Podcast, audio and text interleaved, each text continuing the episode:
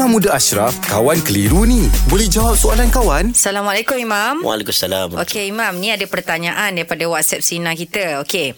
Adakah menjadi satu kesalahan sekiranya kita type nama Tuhan dengan huruf kecil dan bagaimana pula dengan perkataan Tuhan ataupun God itu sendiri? Tak ada masalah, tak ada masalah.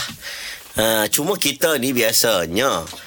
Perkataan Allah tu dalam tulisan alif lam lam ha yang Arab itu memanglah uh-huh. memang kita tulis pun kita tak tukar-tukarlah dia punya wording tu. Uh-huh. Uh, dan kita pun nak buat ikut suka oh, tak boleh lah sebab perkataan itu ada kemuliaannya tersendiri. Uh-huh. Dari sudut perkataan Allah contohnya A L L A H. A, ya, kita nak tulis huruf besar itu lebih baik sebab menggambarkan kemuliaan. Kita nak rasakan itu nama Allah.